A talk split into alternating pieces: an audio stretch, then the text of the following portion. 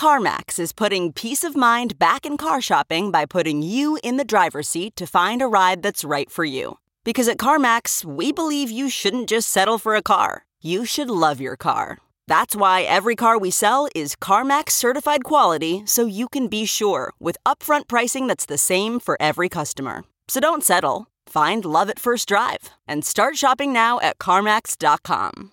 CarMax, the way car buying should be. Okay, picture this. It's Friday afternoon when a thought hits you. I can spend another weekend doing the same old whatever, or I can hop into my all-new Hyundai Santa Fe and hit the road. With available H-Track all-wheel drive and three-row seating, my whole family can head deep into the wild. Conquer the weekend in the all-new Hyundai Santa Fe. Visit Hyundai U S A dot com or call five six two, three one four, four six zero three for more details. Hyundai, there's joy in every journey.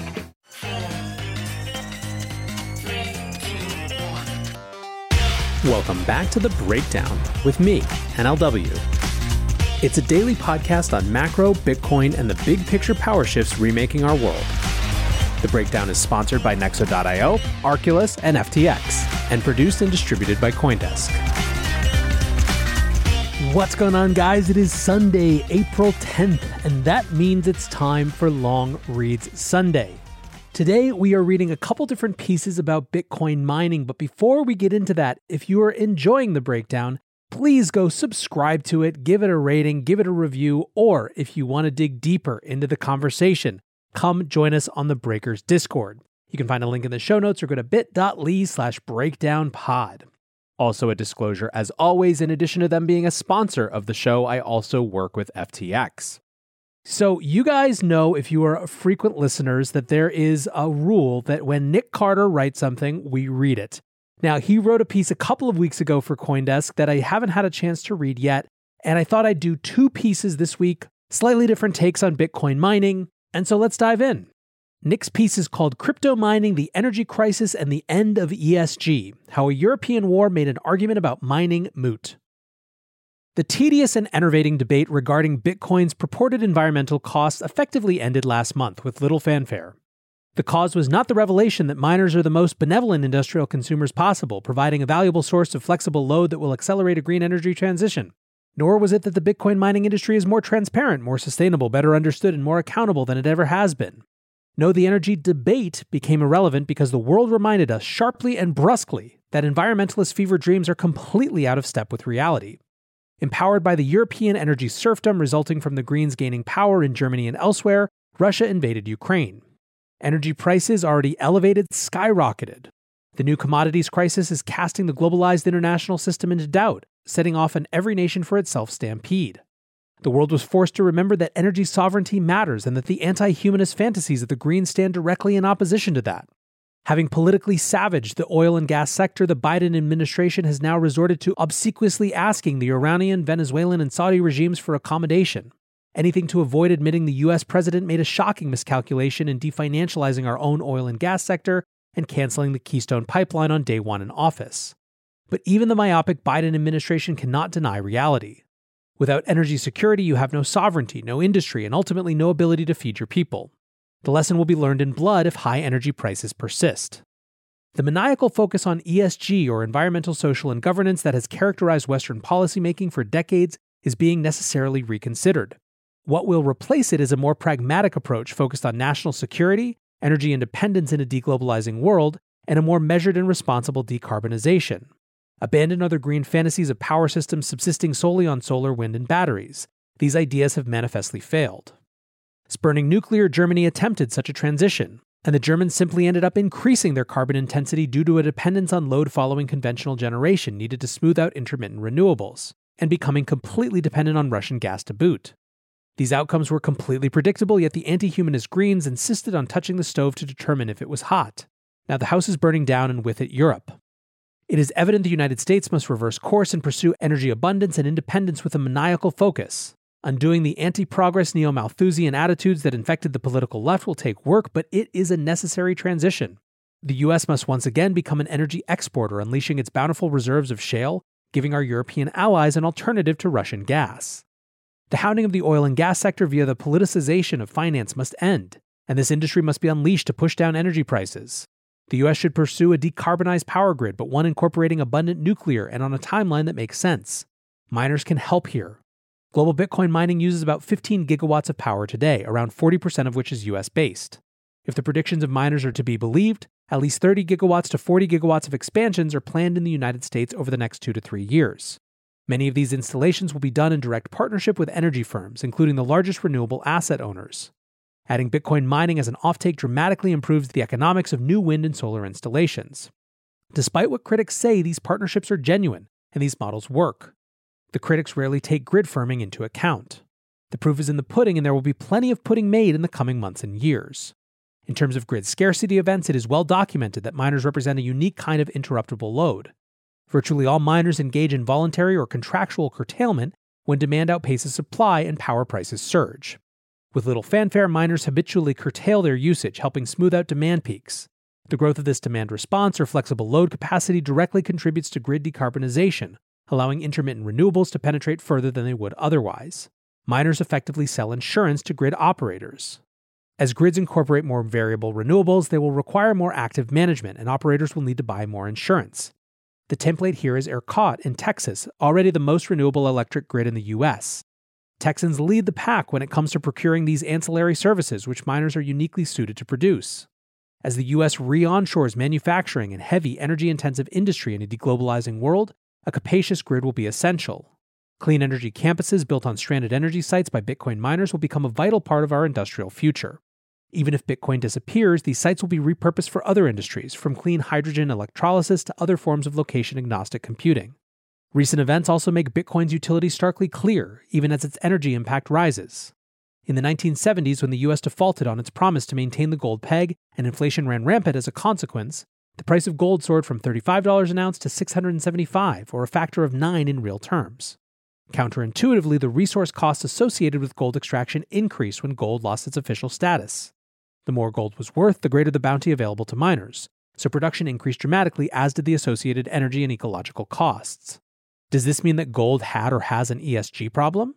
Because gold extraction and refinery maintains a considerable emissions footprint, does this make gold an E S G-unfriendly asset to hold? And does it require moral justification on the part of holders? Of course not. No more than any individual relying on any commodity with an instantiated energy cost should feel ashamed of their emissions. Gold is identical in this respect to steel, concrete, nickel, copper, zinc, or any of the other metal that is costly to produce and produces emissions. Bitcoin, though synthetic, is no different. It is a monetary tool that makes life easier for humans. The externalities of its use should be considered alongside those of every other commodity that makes life worth living on the planet. Just because you can't touch or feel it doesn't make it unreal or an unsound store of value. You can't touch domain names or intellectual property or most stocks for that matter, but these clearly hold value. Bitcoin is no more or less deserving of moral opprobrium relative to other commodities simply because it is new or intangible. The typical response on the left to this obvious point is that Bitcoin and cryptocurrency is useless, and hence all the resources expended to maintain and issue it constitute a waste. But with inflation at ten percent in the U S, interest rates sitting at negative seven percent, and wholesale monetary repression underway, the usefulness of hard assets is no longer in doubt. Today, investors are forced to appreciate the difference between liability impregnated inside money and liability-free outside money. As Bretton Woods two disintegrates, outside money is king. There is no doubt that censor-resistant global money offers very tangible usefulness today. The Ukrainian resistance to Russia got a tremendous boost from fifty million dollars in global crypto donations, twelve million dollars of it in Bitcoin form. Thanks to Bitcoin's liquidity profile and market access, the Ukrainian government was able to utilize these donations with immediate effect. Ukraine was also the fourth highest crypto adopter nation in twenty twenty-one, according to Chainalysis. Undoubtedly, a significant fraction of the millions of refugees fleeing the country will benefit from access to liquid wealth that they can store on their person and cannot be frozen by banks or governments. Everyday Russians, too, now excluded from global finance through financial institutions employing broad-based sanctions, now find cryptocurrency as their only lifeline. There is no longer a plausible case for Bitcoin denialism. The time for that has expired. The empirical reality simply weighs too heavily. Sound, global, apolitical money is an absolute necessity for tens if not hundreds of millions of people worldwide in its current form. It requires no change, development, or alteration. Bitcoin works today for anyone who needs it.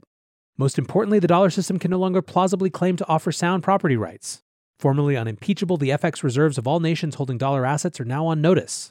Lest anyone think the U S will reserve its financial warfare only for rogue states, recall that it sanctioned the U K, its ally, as recently as nineteen fifty-six. India and China, collectively holding one point four trillion dollars of U S debt, are staunchly agnostic on the matter of the Russian conflict. They will look to further divest their U S dollar assets, wary of offending an increasingly erratic U S regime. Geopolitics is about interest, not morality. Whether or not you think the seizing of Russia's reserves was prudent or warranted, it undermines the integrity of the dollar. It may be that an end to the dollar system was long overdue. If strategists like Luke Gromen are to be believed, ending the post-nineteen seventy-one petrodollar reserve system could restore an American trade surplus and revitalize domestic manufacturing. If that's true, the U S will need a vast, responsibly renewable, and high-energy grid to support a modern manufacturing base. So, it's time to accept reality, abandon neo-Malthusian ideas of degrowth or energy shame, and lean into America energy supremacy. Abandoning green dreams and accepting the hard realities of physics are vital first steps. Following that, let's leave these broken E S G ideas, stop the politicization of finance, and unleash the Bitcoin miners.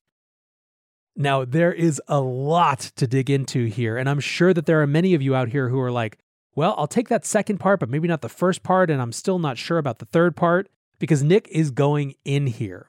And I think all I want to add, because I want to just let this be its own content for you to debate and think about yourself, is that I think what we're witnessing in part is a return of real politic in the context of a world which can no longer assume peace. That sounds big, but I think that that's actually what's happening right now. People are reimagining the assumptions that they had in the context of a unipolar world order. And that means that the weight that they put on environmental or climate goals has to be reconciled against, once again, national security considerations that for lots and lots of years were allowed to be secondary. I don't think you have to come to the same conclusions that Nick does to understand just how big a change that is and how much it's going to shape the conversation and the political discourse going forward.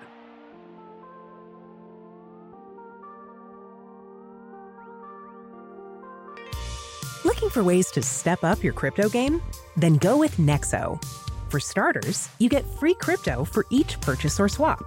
How about earning guaranteed yields? Up to seventeen percent paid out daily. Ideal for you hardcore hodlers. You don't even need to sell. Instead, borrow instant cash against your assets. Get the most out of your crypto with Nexo at nexo dot io. That's N E X O dot I O. Meet Arculus, the next-generation cold storage wallet. Arculus secures your crypto using three-factor authentication, providing a simpler, safer, and smarter way to store, buy, swap, send, and receive crypto. Arculus is offline cold storage. Your private keys are encrypted on the Arculus keycard and are never online. Stay safe from hackers with no cords, no charging, no Bluetooth. Just crypto security made simple. Buy Arculus on Amazon today. The Breakdown is sponsored by F T X U S. F T X U S is the safe, regulated way to buy and sell Bitcoin and other digital assets, with up to eighty-five percent lower fees than competitors.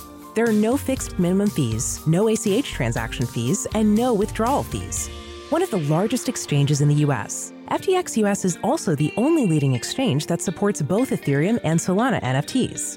When you trade N F Ts on F T X, you pay no gas fees. Download the F T X app today and use referral code BREAKDOWN to support the show. Our second piece is by Ben Caselin, the head of research and strategy at A A X, and it's called Why Bitcoin Mining is a Matter of National Security.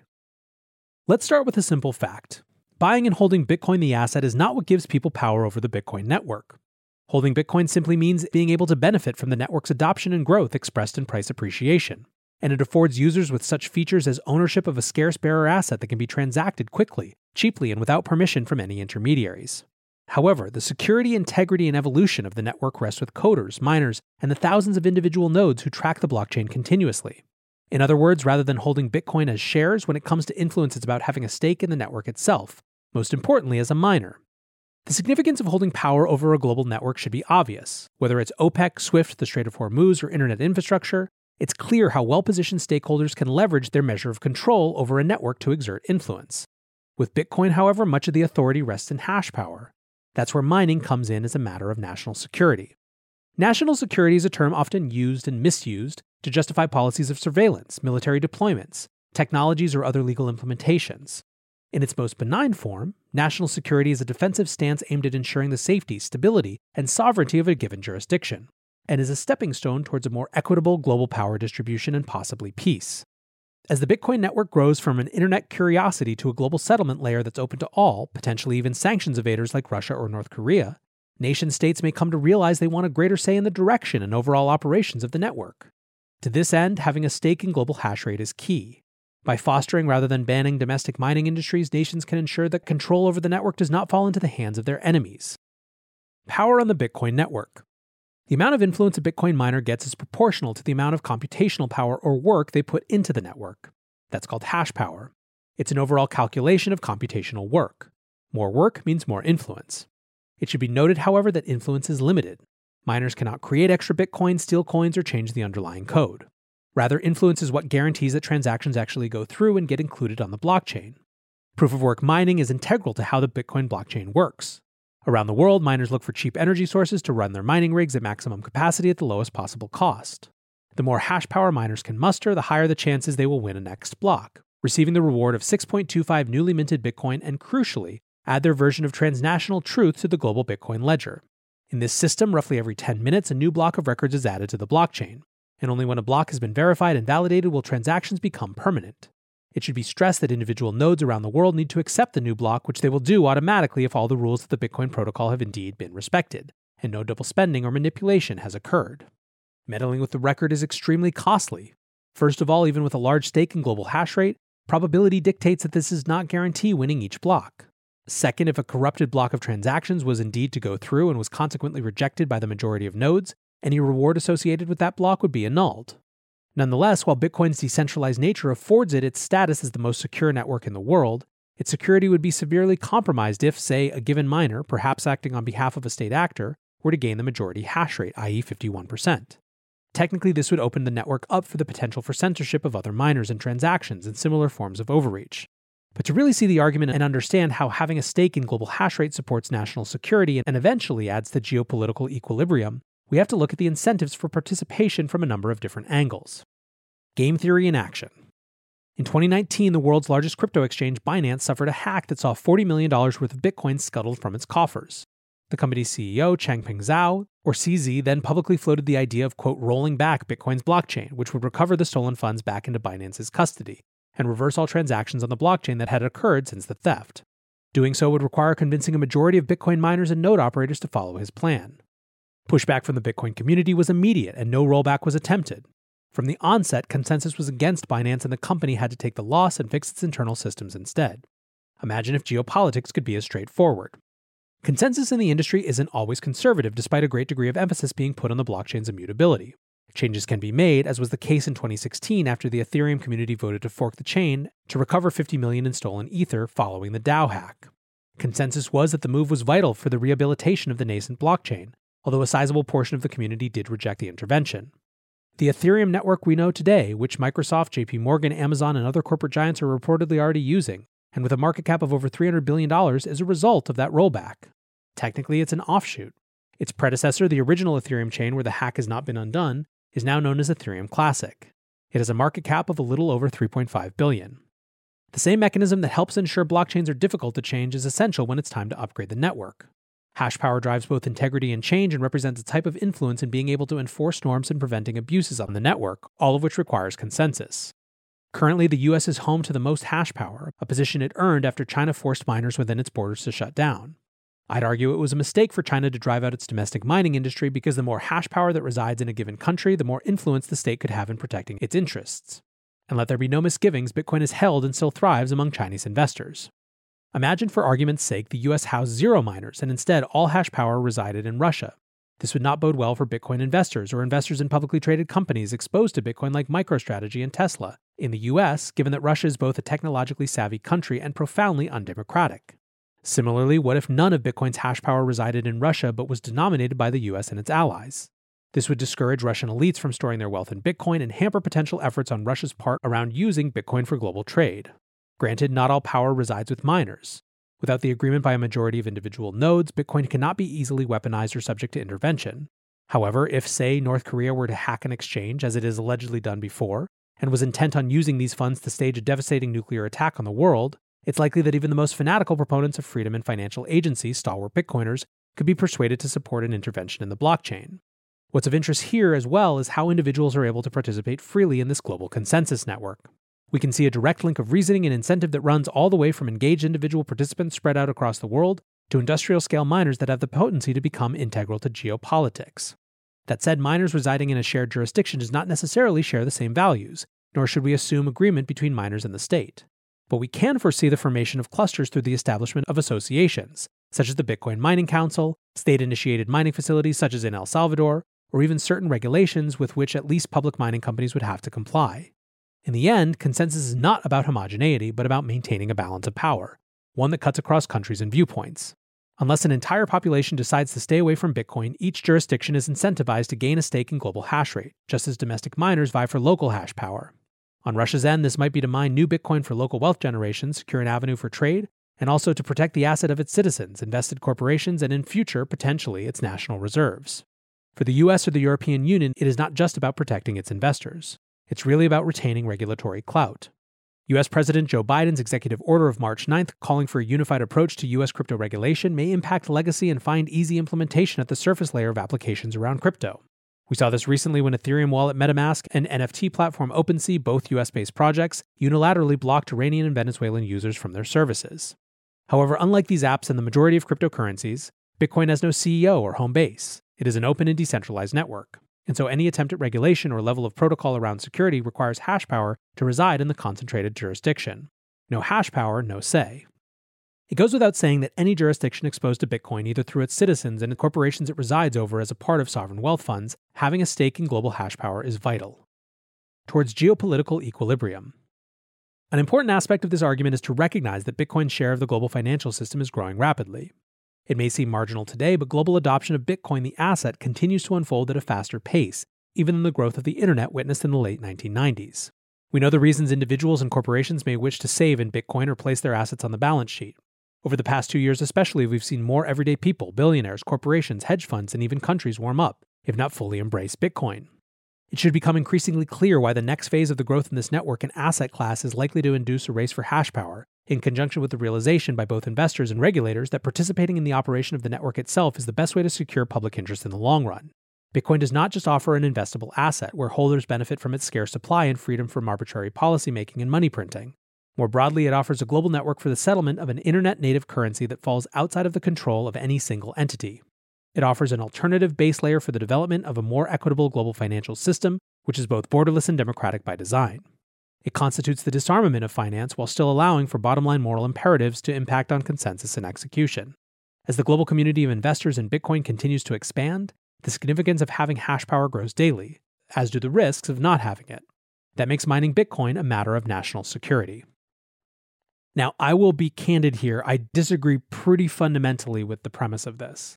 I think that history has shown over and over that power does not, in fact, reside with miners. It relies with community consensus as expressed by nodes. Ultimately, that community decides which Bitcoin to run, and that fact alone makes the potential for any sort of attack or influence on the network an extremely short-lived problem. This was, in fact, one of the oldest F U Ds. It was the original China F U D. The original China F U D was not about China banning Bitcoin. It was about China exerting influence on its network of miners to somehow compromise Bitcoin. As time has gone on, this became a less and less realistic problem, and one made completely irrelevant by the decision of China to ban Bitcoin mining entirely. However, I believe it wasn't an existential problem as the way that it was proposed even back then. Why I think it was relevant to share this, however, is that it gets at the same point that I was making before, that we were having new discussions around national security, real politic, the power of nations relative to one another, and of course, Bitcoin has a seat at that table. I think that there are plenty of other reasons why the U S should see domestic mining as a matter of national security, including some hinted at in Nic's piece around grid balancing, and some hinted at here in terms of Bitcoin's potential as a neutral settlement layer for global trade. There is lots more to explore on these big think topics, but for now, I just want to say thanks again to these two great authors for their pieces. Thanks to my sponsors, Nexo dot io, Arculus, and F T X for supporting the show, and thanks to you guys for listening. Until tomorrow, be safe and take care of each other. Peace. Hey, Breakdown listeners, come join CoinDesk's Consensus twenty twenty-two, the festival for the decentralized world, this June ninth through the twelfth in Austin, Texas. This is the only festival showcasing and celebrating all sides of blockchain, crypto ecosystems, Web three, and the metaverse, and is designed for crypto newbies, investors, entrepreneurs, developers, and creators. Don't miss speakers like Kathy Wood, S B F, C Z, Punk six five two nine, and Joe Lubin, to name just a few. Use code BREAKDOWN to get fifteen percent off your pass at coindesk.com slash consensus 2022.